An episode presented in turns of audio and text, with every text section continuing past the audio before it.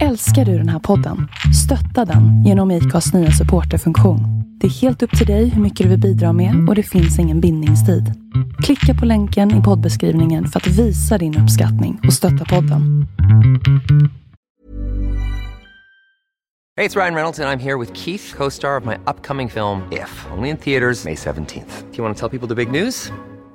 All right, I'll do it. Sign up now and you'll get unlimited for $15 a month in six months of Paramount Plus Essential Plan on us. Mintmobile.com slash switch. Upfront payment of $45 equivalent to $15 per month. Unlimited over 40 gigabytes per month. Face lower speeds. Videos at 480p. Active Mint customers by 531.24 get six months of Paramount Plus Essential Plan. Auto renews after six months. Offer ends May 31st, 2024. Separate Paramount Plus registration required. Terms and conditions apply if rated PG. There's never been a faster or easier way to start your weight loss journey than with PlushCare. PlushCare accepts most insurance plans and gives you online access to board-certified physicians who can prescribe FDA-approved weight loss medications like Wigovi and Zepbound for those who qualify. Take charge of your health and speak with a board-certified physician about a weight loss plan that's right for you. Get started today at plushcare.com slash weight loss. That's plushcare.com slash weight loss. plushcare.com slash weight loss.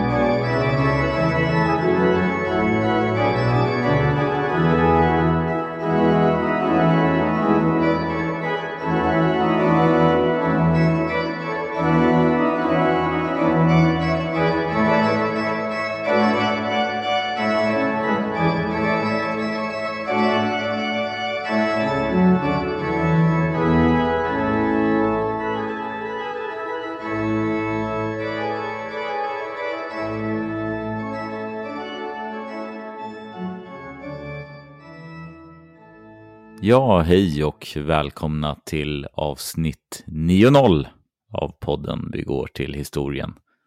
Och eh, hösten, regnet, kylan är nu här och då passar det väl utmärkt med en historiepodcast i lurarna. Och du är med mig? Eh, det är jag, Ulf Gemsjö här, jag Fredrik och eh, vi Eh, erinrar oss att eh, förra gången talade vi om de sista Vasaregenterna, drottning Kristina i Sverige och kung Johan Casimir i Polen. Eh, båda abdikerade och båda dog utomlands. Kristina i Rom och Johan Casimir i Paris. Ja, det är ju de båda sista kungliga Vasaättlingarna. Men vi nämnde att om man räknar utomäktenskapliga söner så blir Gustav II Adolfs sonson, alltså Gustav Vasas son, son, son, son, Gustav Maurits av Vasaborg, den siste manlige ättlingen. Han dör 1754 och med hans syster Henrietta på Lyxena av Vasaborgs död 1777 utslocknar den sista utomäktenskapliga grenen av Vasaätten. Och den här svenska grevinnan, alltså barnbarn till Gustav II Adolf, lever sina sista år i yttersta fattigdom efter ett äventyrligt liv med många kärleksaffärer. Hon bor i en by i Westfalen, blind, sjuklig, som ett fattighjon helt beroende av bidrag från omgivande grannar. En ämbetsman skriver till Sveriges dåvarande kung, Gustav III, och berättar om hennes öde. Gustav III var ju stolt över att ha några Vasa-gener i kroppen och skickade pengar till henne. Men Henrietta dör utan att hunnit använda dessa penningamedel. Räknar man kvinnliga ättlingar, alltså döttrar till Gustav Vasa och hans söner och sonsöner, hittar vi många Vasaättlingar i dagens samtliga europeiska kungahus, bland annat det svenska. Något vi har ju utrett vid flera tillfällen tidigare. Ja, vi lämnar detta och återvänder efter förra avsnittets spännande händelser i Polen och Tyskland och Italien nu till Sverige, där vi ska se hur det går för den unge Karl XI och hans personlighet har vi omsorgsfullt redogjort för. Eh, jag vet eh, Fredrik, om du bara kort sammanfattar, vad, har du för intryck av den unge mannen hittills? Mm. En blyg men ändå framåt. ja, ja, visst han har ju ett blygt inåtsätt och han har ju svårigheter med studierna och eh, han känner en obekvämhet vid alla officiella framträdanden som får sin absoluta kontrast när han lämnar slottsmiljöerna. Vad, vad händer ju då? Ja, han gillar ju krig och jakt. Eh, vilket eh, inte då brukar passa så väl in i en eh, introvert, blyg person kanske. Men mm. eh, vi får se, han kanske är en fullständig psykopat. Vi, vi får se. Vi får se. Mm. Ja, det, det, det är alldeles riktigt som du säger. Han gillar att dra ut på jakt eller i fält på militära exercisövningar. Eller eh, han gillar ju också att träffa vanligt folk som man inte behöver prata franska med eller följa kunglig hovetikett. Och när det gäller maktfördelningen i riket ska han när 70-talet övergår i 80-tal genomföra förändringar som ingen trodde han var kapabel till. Men vi tittar först på den utrikespolitiska situationen när den 17-årige kungen blir myndig 1672. Sverige har ju under Gustav II Adolf, Kristina och kungens far Karl X Gustav blivit en stormakt. Det egentliga Sverige har efter frederna med Danmark i Brömsebro och Roskilde fått sitt nuvarande utseende med Jämtland, Härjedalen, Gotland, Halland, Bohuslän, Skåne, Blekinge. Och vi har ju sedan tidig medeltid Finland. Vi har ju också sedan Kexholms län och Ingermanland, alltså området öster om Finska viken. Estland, Livland och områden i norra Tyskland, Bremen-Verden, Wismar och svenska Pommern. Man eh, talade om Dominum Maris Baltici, alltså dominansen över Östersjön. Eh, ungefär som eh, en viss diktator pratar om Mare Nostrum på 30-talet. Vem, vem syftar jag på då? Mare Nostrum? Mm, vårt hav. Vem var det som stod på sin balkong och orerade om Mare Nostrum på, eh, på ja, slutet 20-talet och på 30-talet och början 40-talet? Ja, jag trodde du menade, fick för mig att du menade Östersjön, men eh, du menar förstås Medelhavet och just, Mussolini. Just. Ja, visst, det är ju Mussolini. Eh, ja, men alltså, lika lite som Mussolini och Italien hade resurser att behärska Medelhavet, hade Sverige resurser att i längden behärska Östersjön. Sverige hade vunnit många av sina framgångar mycket beroende på grannländernas tillfälliga svagheter eller inbördes motsättningar.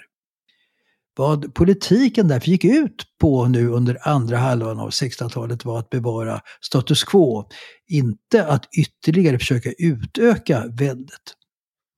Man saknar helt enkelt ekonomiska, eh, befolkningsmässiga och militära resurser för att driva en aktiv stormaktspolitik.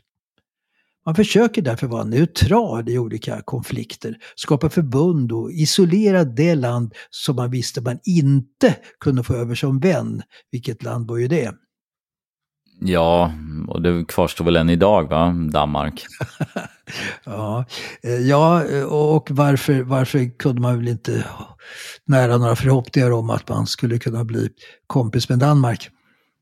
Ja, jag tror i grunden att vi är för olika som folk. Nej, eh, det var ju att vi precis hade tagit ganska stora landområden från dem förstås. Så var det ju. Danmark hade ju förlorat sin ledande ställning i Norden som man nu hade haft under medeltiden. Och en eh, tredjedel av sitt landområde till Sverige. Sveriges rikskansler Magnus Gabriel de la Gardie för en franskvänlig politik och 1672 sluter Sverige och Frankrike ett förbund. Fransmännen ger oss omfattande subsidier, bidrag och lovar att stötta Sverige i att behålla sina gränser. I gengäld vill man att Sverige ska ha trupper i de tyska besittningarna och där föra en politik som ska hindra den tysk-romerske Habsburgkejsaren, Frankrikes huvudfiende, och tyska delstater att ingripa i krig på Frankrikes motståndares sida. En tysk stat Sverige hade konflikt med var Brandenburg. En stat som var på stark uppgång under kurfursten Fredrik Wilhelm. Der große Kurfürst, den store kurfursten, som en gång varit aktuell som påtänkt friare till drottning Kristina och som vi rapporterat om omväxlande kämpat med och mot Karl X Gustav i hans polska krig. Han byggde upp en stark armé. Ja, man kan följa en linje från honom till militärmakten Preussen som ju alltså Brandenburg bytte namn till i början på 1700-talet. Och eh, på 1800-talet till Tysklands enande och, och krigsmakten sedan under första och andra världskriget. Problemet här i relationerna mellan Sverige och Brandenburg, det är att man vill behärska samma område, nämligen Pommern. I västfaliska freden efter det 30-åriga kriget fick Sverige Vorpommern och Västra Hinterpommern där öarna Rügen, Osedom och Wolin ingår och städer som Stettin och Stralsund. Två år efter Karl XIs tronbestigning skulle ett tillfälle komma för Fredrik Wilhelm att försöka komma över svenska Pommern. Sommaren och hösten 1673 kommer Karl XI att under fem månader resa runt i Sverige på en Eriksgata. Den hade tjuvstartat på våren med en resa i Dalarna som du kommer ihåg vi berättade om i förrförra avsnittet. Den hade varit mycket lyckad. Karl XI kände sig avspänd när han träffade naturliga dalkarar istället för grevar och utländska diplomater i huvudstaden. Han festade loss eh, rejält på olika tillställningar och, i vanliga fall livrädd för tjejer, dansade runt med dalkullorna. Och med på resan var förstås bland annat hans fru moder, enkedrottning Hedvig Eleonora. De stod varandra mycket nära och var mycket sällan ifrån varandra. Men på sommaren börjar den riktiga rundresan Eriksgatan i riket. Den inleds med en militärövning, ett sjöslag på Mälaren med ett 50-tal båtar inblandade. Eh, du kommer ihåg vi talade om manövern på Gärdet i Stockholm hösten innan och nu var det dags för en motsvarighet till sjöss. Så fortsätter Eriksgatan med en tur längs den västkust som bara några årtionden tidigare varit norsk och dansk. Det är ett stort sällskap som reser. Hedvig Eleonora är förstås med, liksom rikskansler Magnus Gabriel de la Gardie, som ju också är kungens farbror, gift med faster Maria Frosyne. Andra riksråd, grevar och utländska diplomater. Huvudorganisatör är den begåvade östgötasonen Erik Lindsköld, vars klassresa vi talade om för förra gången. I augusti är man i Malmö där man tas emot av Erik Dahlberg. Eh, kommer du ihåg i vilket sammanhang han var känd? Mm, jag kommer ihåg att vi har en Erik Dahlbergs gata. Mm. Och sen kommer jag ihåg... Um, jag borde lyssna på de här poddarna istället. Men, låter ju som en konstnär, men det ja, jag inte. Ja, ja, alltså, han, han, en han mångsysslare. Ja, han är en mångsysslare. Absolut, en mångsysslare. Han var ju arkitekt, han, han, han, han svarade ju för det här mäktiga verket Svecia Antica Hodierna där han avbildade slott och borgar och städer eh, under stormaktstiden. Men eh, han gjorde ju debut för att, eh, kommer ihåg han, vid, tåget över Bält? Ja, ja, ja, ja, det var han som skröt så mycket och att det var hans idé och sådär. Ja, ja, han gick ja. och rekade eh, och kom med hemliga små gångar och sånt där. Ja, visst, exakt. Och han var ju mm, is, istjockleksmätare där innan man vågade se ut på isen, kommer du ihåg. Mm. Eh, och han är nu kommendant på Malmöhus. Och utanför staden ordnas en ny militärövningsbatalj, något som kungen som bekant är oerhört road av. Man färdas sedan genom Skåne, Blekinge och ut med den småländska Östersjökusten. Man gör en avstickare till Öland där man stannar i flera veckor. Hans pappa, Karl X Gustav, hade ju därmed Borgholms slott som bas. Några decennier tidigare jagat såväl vilda djur som fagra damer. Eh, sonen undviker damer, men jagar hjortar och vildsvin. I Kalmar bevistar han ett bröllop mellan Magnus Gabriel de la Gardes son, som alltså är kungens kusin, och ett barnbarn till Axel Oxenstierna. Därefter kommer den unge tonårskungen till herrgården Strömsrum norr om Kalmar där han träffar några söner till kända stormaktspersonligheter.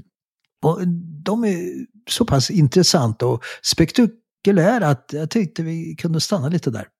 Alltså, stormaktstiden var ju fylld av stora män med den ikoniska Axel Oxenstierna i spetsen. Vi har hans efterträdare Magnus Gabriel de la Garde, vi har Per Brahe den yngre, vi har de skickliga fältherrarna Jakob de la Garde, Lennart Torstensson, Johan Banér, Carl Gustav Wrangel. Eh, alla tillhörde inte hög adeln utan några kom ju från enkla bakgrunder som Johan Skytte eh, kommer ni ihåg, det svenska undervisningsväsendets fader och känd för den fortfarande existerande skyttianska professuren i Uppsala. Och eh, de vi nyss nämnde, Erik Dahlberg och Erik Lindsköld. Men nu ska vi prata om några pappas pojkar som Karl XI träffar nu på Strömsrum. Gården hade köpts av Johan Skytte från hans elev Gustav II Adolf. Gården hade sedan ärvts av sonen Jakob Skytte och sen av hans son Gustav Adolf Skytte som hade ett spännande yrke. Nu inte så vanligt på våra breddgrader. Eh, han var nämligen sjörövare. Eh, något som ledde till att modern dör av sorg över sonens val av levnadsbana. Eh, han är en spännande figur. Redan som barn vurmade Gustav Adolf för vikingatiden och hans dröm var att bli en, en vikingahövding. 20 år gammal hyr han tillsammans med några kompisar ett holländskt fartyg. De dödar dess besättning, eh, tar över fartyget genom att Skytte förfalskar den mördade fartygskaptenens namnteckning och gör om fartyget till ett piratfartyg. Under sex år härjar man ute i Östersjön och kapar fartyg. Med Gustav Adolf är hans syster Anna skytte och hennes man, friherre Gustav Drake av Hagelsrum. Och Anna, hon är inte något eh, kuttersmyckare eller något passivt sällskap på sjörövarfartyget utan deltar i, mycket aktivt i mord och plundringar. Bland annat så mördar hon tillsammans med brodern en medpirat som hotat att hoppa av verksamheten. Mönstret är detsamma. Man bordar ett handelsfartyg, mördar dess besättning, tar hand om varorna och sänker till sist fartyget. Ja, Gustav Adolf Skytte som redan som barn varit en mycket fantasifull liten gosse lekte väl förmodligen att han nu var vikingahövding. Vad säger du om detta sätt att förverkliga sin pojkdröm? Men jag hängde inte, är det här på riktigt? Ja, ja, absolut. Du tycker att det, det låter lite för starkt? Det är, det är bland det värsta jag hört på många avsnitt tror jag. ja, vad kul. Eh, Vi kan överträffa tidigare avsnitt. Ja. ja, men du vill ändå ha, bara för att de är pirater, så det är något romantiskt skimmer du försöker måla upp här. Du, du var ju som, du är mördare, psykopater och, och liksom serie, seriemördare. Helt ja, enkelt. ja, alltså det här romantiska skimmet kanske inte de holländska handelsfartygsbesättningarna såg. Nej, exakt. Exakt. Ja. Jo då, nej, men där, där man härjar framförallt längs den småländska och blekingska kusten, men gör också avstickare till Öresund och Kattegatt, alltså på västkusten. Men sedan man anfallit ett holländskt handelsfartyg och mördat dess besättning blir de dock avslöjade när de misslyckas med att sänka fartyget vars vrakdelar eh, förs in till den öländska kusten. Så de blir tillfångatagna. Men Anna och Drake, alltså hennes man, lyckas fly till Tyskland. Eh, paret kom senare att återvända till Sverige och märkligt nog slipper de undan med att ekonomiskt ersätta varor och båtar. Författaren Viktor Rydberg eh, vad säger, vad säger namnet dig idag? Man läser väl man det här med litteraturhistoria försvann väl 1968 också, som all annan bildning. Men har, har, du, har du något förhållande till Viktor Rydberg? Är inte den här tomten? Exakt! Tomte, tror jag, läser man fortfarande den tror du till, före jul på förskolan och lågstadiet och så här, eller? Mm, Ja, det är ju inte, det är inte en Coca-Cola-tomte eh, som verkligen röd dräkt sådär. Så nej, det tror jag inte att man Men du gör. gjorde det, eller hur, i skolan? Eller? Ja, jag känner ju till tomten. Ja, ja. Ja. Det, det är ganska bra. eh, Den är ganska bra. Ja, mycket alltså. Han, alltså tomten han går ju där och, och ser till då att, att husbondfolket eh, har det bra och sover. Han går ju till, ser till alla djuren och så vidare. Men samtidigt som man ju funderar på en gåta, va? nämligen livets gåta. Vad är meningen med livet? Så, här, så det, den har ju ett djupsinne också. Ja, mm. eh, och eh, eh, i, idag är väl Viktor Rydberg, i alla fall i Stockholm, men känd för de här skolorna va? Som, som är uppkallade efter honom, eller hur? Mm, just det. Lite, lite snobbiga skolor. Va? Till, till skillnad från de flesta andra författare så tjänar ju Viktor Rydberg mycket pengar. va, Så han kunde då skaffa sig en, villa, en stor villa i Djursholm. Hur som helst. Varför nämner jag honom nu då? Jo, han har skrivit, förutom Tomten och mycket annat, en spännande äventyrsroman om Gustav Drake, eh, Eh, fribytaren på Östersjön. Och här möter man förutom sjörövare också häxprocesser och en sammansvärjning mot rikets råd. Men om det gick bra för Skyttes sjörövarkompisar, eh, systern och svågen, så gick det desto sämre för sjörövarhövdingen själv. Han dömdes nämligen tillsammans med tre andra pirater till döden vid en rättegång i Jönköping. Eh, skytte hade en minst sagt fantasifull förklaring för sina dåd. Eh, de flesta av de kapade fartygen kom från Holland och han påstod att han var i portugisisk tjänst. Portugal var då i krig med Holland. Men rätten köpte inte denna förklaring. Eh, skytte döms till halshuggning. Men efter överklagan av bland annat hans svärfar, en överste Hamilton, så fick han straffet nedsatt till arkebusering. Det är ju ett lite mer hedervärt sätt att bli avrättad på, eller hur? Det är ju, det är ju lite militär glans över en arkebusering jämfört med en halshuggning. För att inte tala om hängning, det är ju en riktig lågstatusavrättning. Mm hade man ju inte velat förstås. Nej.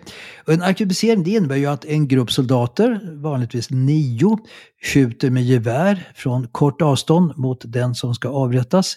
Och du vet, minst ett gevär brukar ju vara laddat med lös ammunition. Varför då? Mm.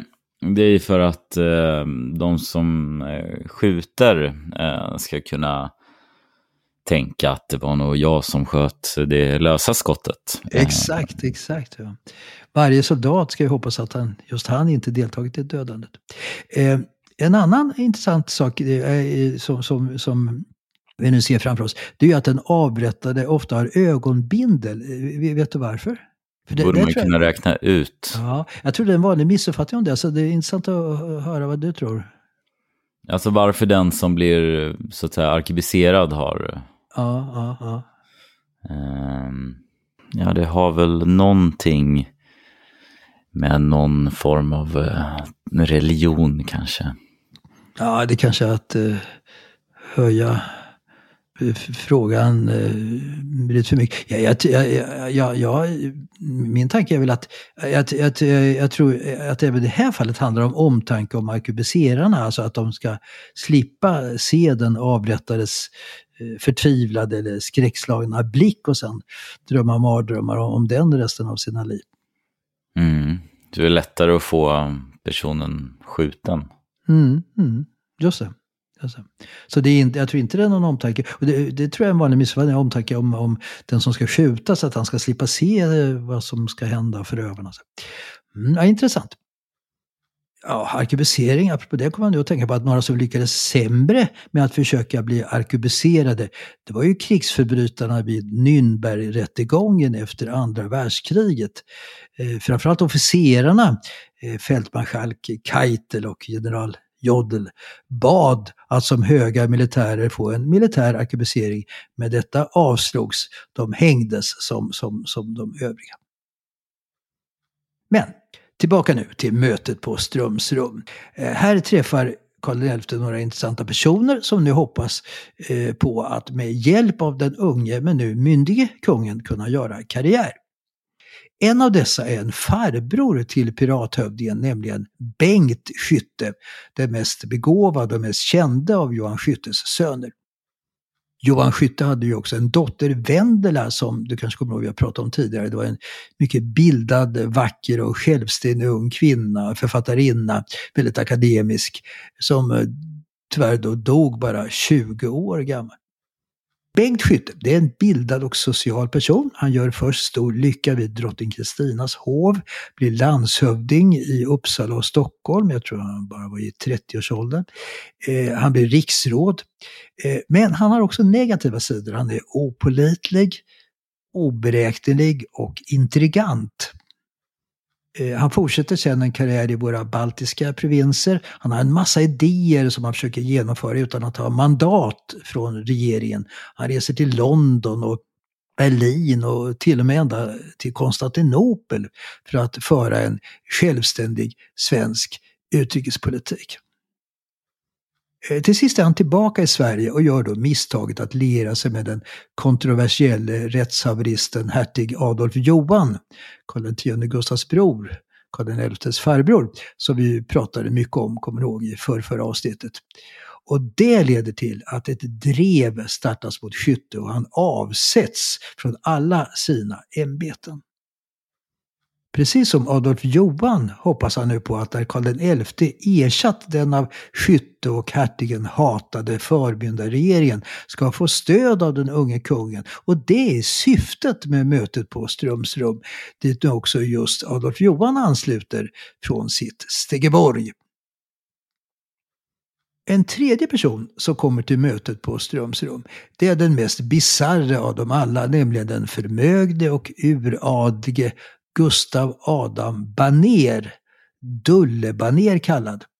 En annan pappas pojke, son till den berömde fältherren från Trettioåriga kriget, Johan Baner från Djursholm. Gustav Adam hade blivit greve på grund av faderns förtjänster. Det var inte ovanligt att söner till förtjänta personer adlades eller fick högre adelstitlar. Präster kunde inte adlas, men söner till bemärkta prelater kunde bli adlade. Ett känt exempel här är sonen till den berömde ärkebiskopen Jesper Svedberg som adlades Swedenborg. Du kanske har hört talas om Emanuel Swedenborg. Ja, vi ska återkomma till far och son där så småningom. Även Baner hade först verkat vid drottning Kristinas hov, varit överste och riksstallmästare. Han har ett minst sagt våldsamt humör och saknar de mest elementära krav på ett anständigt uppträdande. Han är ofta höggradigt berusad, han hamnar väldigt ofta i slagsmål och skadar vid flera tillfällen allvarligt officerskollegor. Man kan säga att han gör sig omöjlig i alla miljöer han hamnar. Och får detta öknamn Dullebaner som på 1600 svenska betyder ungefär den, den tok eller den galne baner. Han är dessutom Bengt Skyttes svärson. Eh, han gifte sig först med en Katarina Lilje, dotter till 30 krigets fältmarskalk Axel Lilje, som man fortfarande kan höra nattetid när han går runt med sitt träben på slottet Lövsta utanför Norrköping. Men Dulle tröttnar snart på henne och lever istället ihop med Bengt Skyttes dotter Maria i det Banerska palatset på Riddarholmen i Stockholm, nu en del av Svea hovrätt. För att inte bli igenkänd brukar Maria Skytte på deras resor runt om i landet klä ut sig i manskläder. Ja, det här är förstås en jätteskandal som det skvallras mycket om äktenskapsbrott ser man ju mycket allvarligt på. Och att bara som kvinna klä ut sig i manskläder är straffbart. Det leder till att Baner kallas till hovrätten där han försäkrar att han och Maria Skytte bara är goda vänner som trivs i varandras sällskap och att de inte har något förhållande. Han fördrivs dock från hovet sedan den övergivna hustrun klagat hos enkedrottning Hedvig Eleonora vid försök av änkedrottningen att medla mellan makarna yttrar sig Dullebaner citat. Jag vill varken komma till henne eller hava henne till mig. utan jag ser hellre att hennes kungliga majestät har ut mig på Järntorget och hugger huvudet av mig. Då är man trött på sin hustru, eller hur? Mm. Det är sådana citat man kanske ska lägga på minnet. Så man kan få använda, ja, förhoppningsvis inte i det här fallet. Eh, efter hustruns död gifte han dock om sig med sin älskarinna redan innan den första hustrun begravs i familjegraven vid Kimsta kyrka utanför Norrköping. Detta äktenskap förklaras nu ogiltigt och Banér anklagas för äktenskapsbrott men blir frikänd. Eh, Maria Skytte är förresten också med i Viktor Rydbergs Fribytaren på Östersjön. Precis som svärfar Bengt Skytte stöder Banér Adolf Johans krav på upprättelse. Ja, hur går det nu med mötet på Strömsrum när där alltså Adolf Johan, Bengt Skytte och Gustav Adam Dullebaner ska försöka påverka Karl XI och göra dem till riksråd eller till andra viktiga befattningar. Varken Hedvig Eleonora eller Magnus Gabriel de la Garde är med på mötet. Äh, vi vet inte mycket om vad som händer under mötet på den småländska herrgården. Inga protokoll skrivs, men resultatet visar på ett fiasko för de tre som försökte påverka kungen. Ingen av de tre fick någon befattning. Adolf Johan får återvända tomhänt till Stegeborg, eh, men vi ska återkomma till honom och hans konflikter med sina barn. Bengt Skytte kommer att föra ett kringflackande liv på kontinenten dör tio år senare fattig och ensam i Hamburg. Gustav Adam Baner fortsätter sitt oroliga liv. Han är den enda av dessa tre som ändå har ett visst stöd av Karl XI som roas av hans olika upptåg. Vi ska återkomma till honom. Det var lite tre losers där som... Ja, det, absolut. Va? Och det, det, det, kanske var ett riktigt val av Karl XI att inte ge någon av dem någon upphöjelse, eller vad, vad säger du? Mm, den här, gäng bittra personer som ja, de får gärna samlas och snacka lite skit. Absolut. Mm. Under hösten fortsätter så Eriksgatan i Östergötland och Södermanland. Men när man närmar sig Stockholm i november blir den nu snart 18-årige kungen allvarligt sjuk och vårdas under flera veckor vid Pilkrogs värdshus i Järna. Man är rädd att det är kopporna och fruktar för den unge kungens liv. Och skulle kungen dö eh, så är, så är, vem är det som står närmast tronen nu? I den mycket, mycket lilla kungafamiljen, skulle du säga? Eh, ja, det är inte den där galningen på Stigeborg va? Jo visst, det är ju hans farbror Adolf Johan och det, det är ju något som skrämmer många. Men till all lycka tillfrisknar Karl och den 1 december är han tillbaka på slottet i Stockholm. Hej, det är Ryan Reynolds och jag är här med Keith, co-star of my upcoming film If, only in theaters May 17th. Do you want to tell people the big news?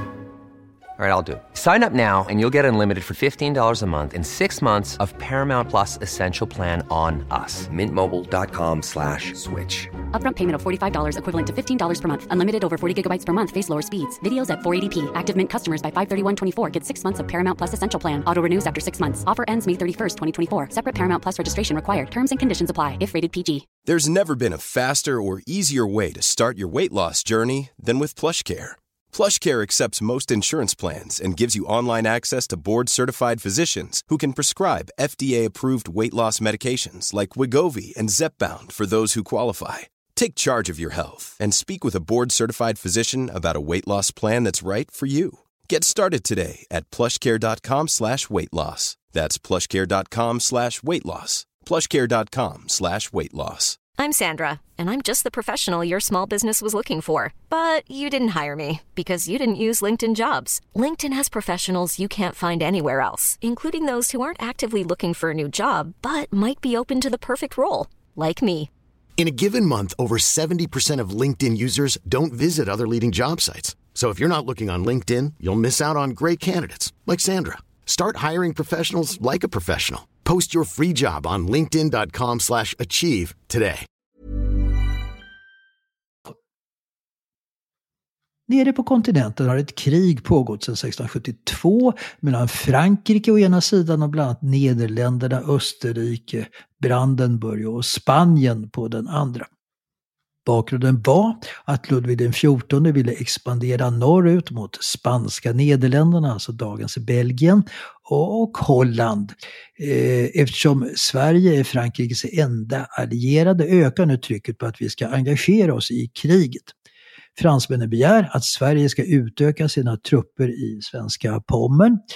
Eh, men även i egentliga Sverige började upprustas och nya regementen bildas. Och för att finansiera detta genomför Karl XI något som förmyndarregeringen inte gjort, nämligen reduktion av adliga gods till staten. Du kommer ihåg, vi har pratat om det. Det var ju något som man beslutade redan 1655. Eh, och Karl har stöd i det här arbetet av sina närmaste rådgivare Johan Gyllenstierna och Erik Lindsköld. Men även av den nya riksskattmästaren Sten Bjelke. Karl XI ägnar sig nu med stor energi åt krigsförberedelser med realistiska övningar bland annat i trakten av Kungsör där han brukar jaga. Under hösten 1674 ökar den franska ambassadören i Stockholm sina påtryckningar och kräver nu att Sverige, för att man ska få behålla de nu ökade franska subsidierna, ska gå in i Brandenburg från svenska Pommern. Eh, man är naturligtvis medveten om faran av att gå in i ett krig och få alla Frankrikes fiender till motståndare. Men mest fruktar man nog ändå att ärkefienden Danmark ska utnyttja en sån situation. Och för att förebygga det beger sig riksrådet Nils Brahe till Köpenhamn för att föreslå ett neutralitetsförbund. Men man har också en annan idé, nämligen att ett sådant förbund ska välsignas med en vigsel mellan Karl XI och den jämnåriga danska prinsessan Ulrika Eleonora. Ja, vad har hänt i Danmark? Eh, ja, 1670 hade Fredrik III gått till sina förfäder och efterträtts av sonen Kristian V som ärvde den envåldsmakt som fadern fått på 1660-talet. Och Kristians mamma, alltså Fredriks enkedrottning, Sofia Amalia, hade blivit drottning då hennes mans storebror Kristian, alltså den ursprungliga kronprinsen, supit ihjäl sig. Det kanske du kommer ihåg vi berättade om i ett tidigare avsnitt. Mm, det var en glad kille. Ja, visst, en riktig odugling på alla sätt. Eh, och Sofia Amalia, hon hade fått tre döttrar bortgifta med tyska furstar och, och nu återstod den yngsta dottern Ulrika Eleonora och mamma ser den svenske kungen som en mycket lämplig svärson. Prinsessans storebror, kung Kristian V, är mer avvaktande. Men i juni 1675 proklameras en förlovning utan att det unga paret träffat varandra. Men något giftermål till hösten skulle det inte bli, inte heller året därpå eller under de närmaste åren och orsaken ska vi återkomma till. Generalguvernör i svenska Pommern är sedan 1645 den gamle fältmarskalken Carl Gustav Wrangel. Han blir nu överbefälhavare för de utökade svenska trupperna där. Wrangel hade ju en lång och lysande karriär bakom sig var med redan som 19-åring i slaget vid Lützen. Efterträdde Lennart Torstensson som befälhavare över de svenska trupperna i 30-åriga kriget. Han var en skicklig befälhavare men också ett exempel på tidens roffande av krigsbyten. Hans far Hermann, också mycket framgångsrik fältherre under 1620 och 30-talen i Livland och Tyskland, gav sonen levnadsrådet, ja alltså de talar tyska med varandra, de hade en tysk-baltisk bakgrund. Nimm nur, mein Sohn, so viel du kannst, den wird da nimmt dir hat. Det vill säga, min son, ta så mycket du kan, för den som tar, han har. Vad säger du om det faderliga levnadsrådet? Jag tycker det är jättebra. ja, jag, jag, jag, jag kanske varit, inte riktigt har följt de här förutsättningarna att ge goda levnadsråd i, i den här andan till dig? Eller? Med tanke på uh, hur lite jag har menar du? du kanske skulle haft mer, men, men du, kan ju, du kan ju på din son kan du Nej, åtgärda. Ja, ja. Jag, jag trodde det skulle handla om någon hatt, men det var det inte. Nej, just det. Du läste franska, ja. Mm. Eh, Okej. Okay. Ja, att sonen däremot följde pappas sofistikerade råd här, det kan man ju se bland annat på familjens huvudslott eh, Skokloster som är fyllt av krigsbyten. Nåväl. Eh, ja, eh, Carl Gustaf Wrangel var ju förut också riksmarsk i förmyndarregeringen. Men nu är 60-plussaren Wrangel inte längre i bästa form. Vi har ju tidigare vid många tillfällen citerat den italienska ambassadören Magalottis träffsäkra men cyniska personbeskrivningar och om Wrangel skriver han Riksmarsken greve Carl Gustaf Wrangel är storväxt och har ett vackert och stolt utseende. Men Gikt och sten har illa hanterat honom och hans tillstånd är sådant att han är nästan ur stånd att längre föra befäl i krig på grund av kroppens bräcklighet. Han riskerar att när som helst få ett slaganfall. Hans dåliga hälsa gör att han tänker på döden och livet efter detta och mycket lämnar sig i händerna på prästerskapet. Magalotti beskriver vidare Wrangel som praktlysten, lättretlig och mycket svag för kvinnor. Men Carl Gustaf Wrangel hade också andra sidor, som att vara en man att lita på och att visa frikostighet och ta hand om fattiga och begåvade personer. Ett känt exempel här är författaren Lars Johansson, Lasse Lucidor kallade. Har, har du hört talas om Lasse Lucidor? lite av eh, föregångaren till Bellman, en visare eh, som eh, hängde runt i, eh, på Söder i Stockholm. Ja, alldeles riktigt. Det var imponerande att, att du kunde det. Han, eh, för, en till sak. Mm. Han eh, tror jag dog i någon duell med ja. en, något befäl inne på någon, eh, något ölhak där. Eh, tror att jag minns. Ja, ja, ja, alltså du omprövar helt min syn på bristen på klassisk bildning hos din generation här. Eh, och han, alltså Lasse Dura, det är ju det är precis som du säger. Och han är ju tillsammans med Lars Vivallius och Georg Stjernhielm som vi ju tidigare talat om då. 1600-talets mest berömda författare. Han är ha, som du ja. ja. Han blev också, tror jag, eh, stämd i rätten när han hade kommit på, eh, eller diktat upp ett bröllopstal, tror jag, som eh, förolämpade brudparet så pass ja. mycket att han blev stämd för förtal.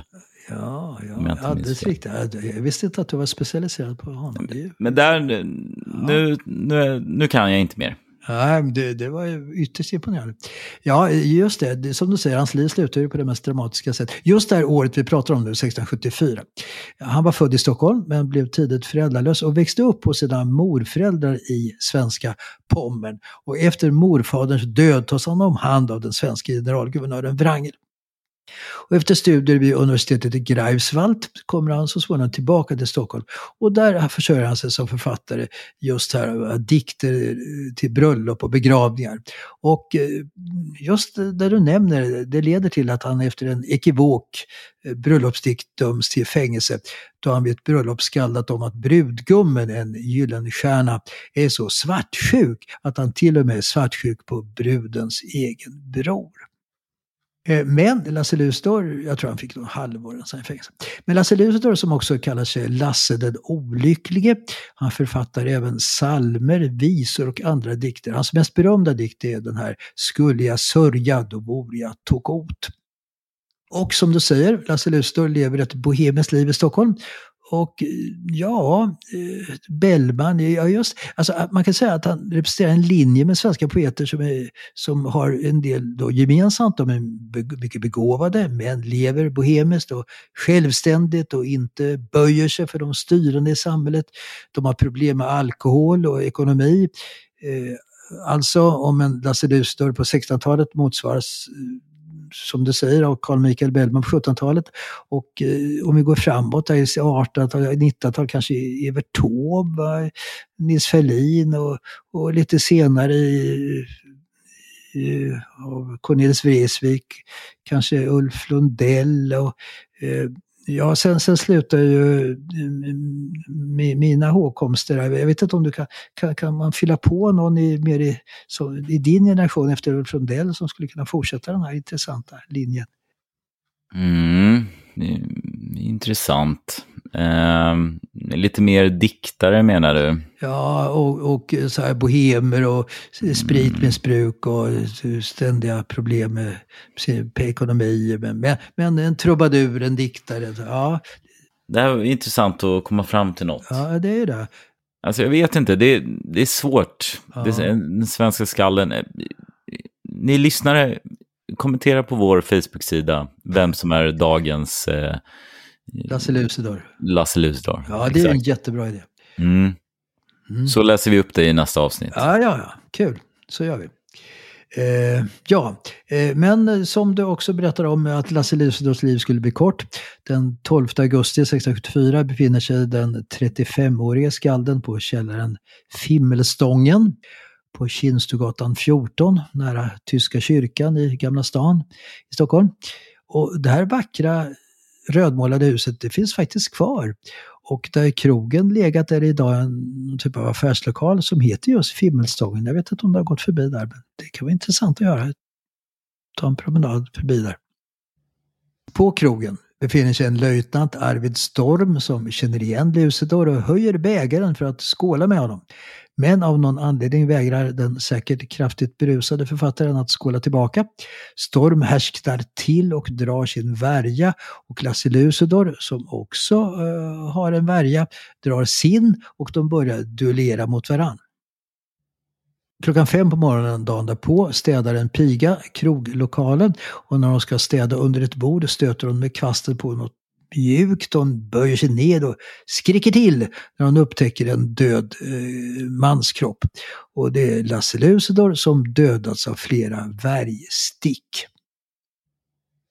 Han eh, begravs sen på Maria Magdalenas kyrkogård på Söder intill Hornsgatan i gott sällskap med många kända skalder och andra personligheter som ligger där som Erik Johan Stagnelius, Evert Taube, Bellmans eh, Ulla Winblad, Eh, Kristoffer Polhem eh, med flera.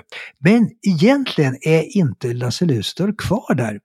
För när Hornsgatan breddades i början på förra seklet fraktade man bort jordmassor från det fattiggravsområde där Lucidor begravts. Så förmodligen finns hans kvarlevor sedan dess i Tantolunden eh, dit jorden användes som, som, som fyllning.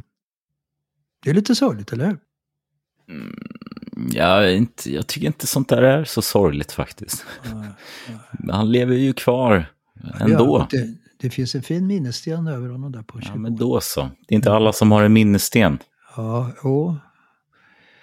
Eh, jo, kan, kan man nöjd där. Mm.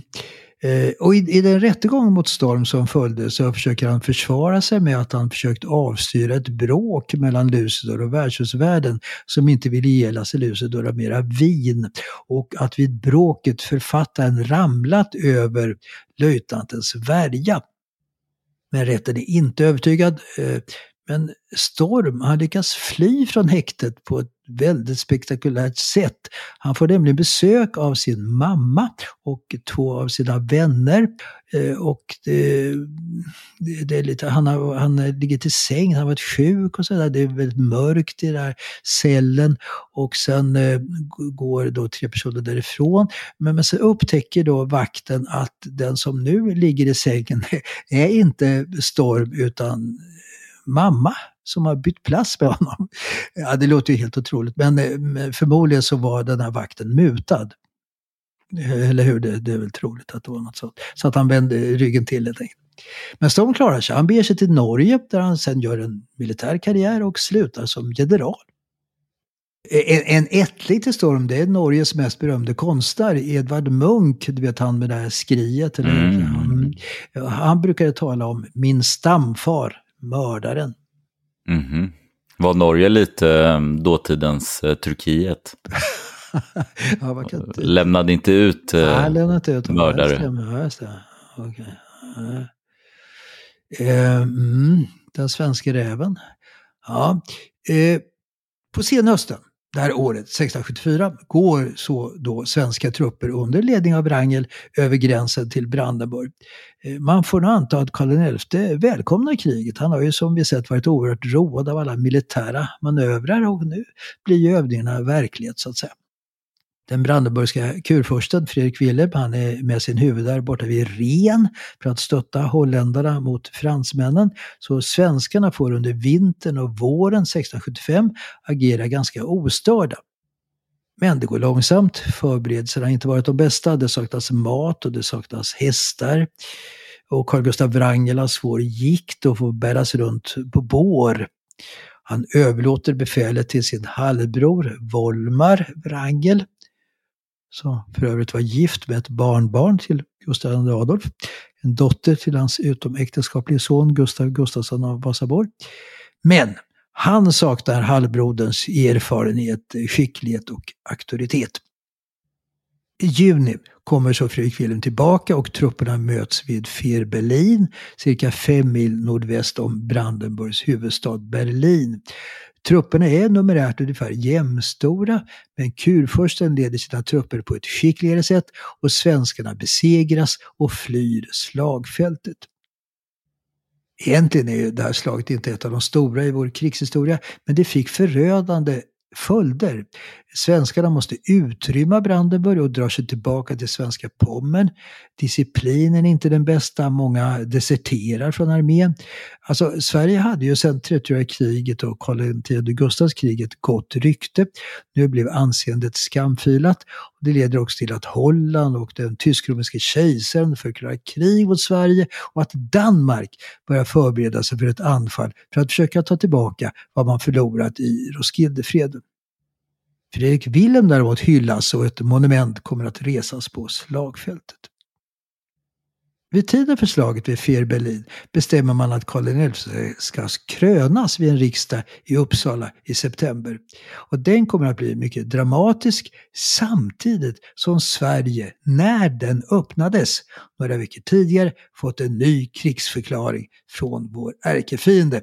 Och vad som då händer tänkte jag vi skulle prata om i nästa avsnitt. Mm.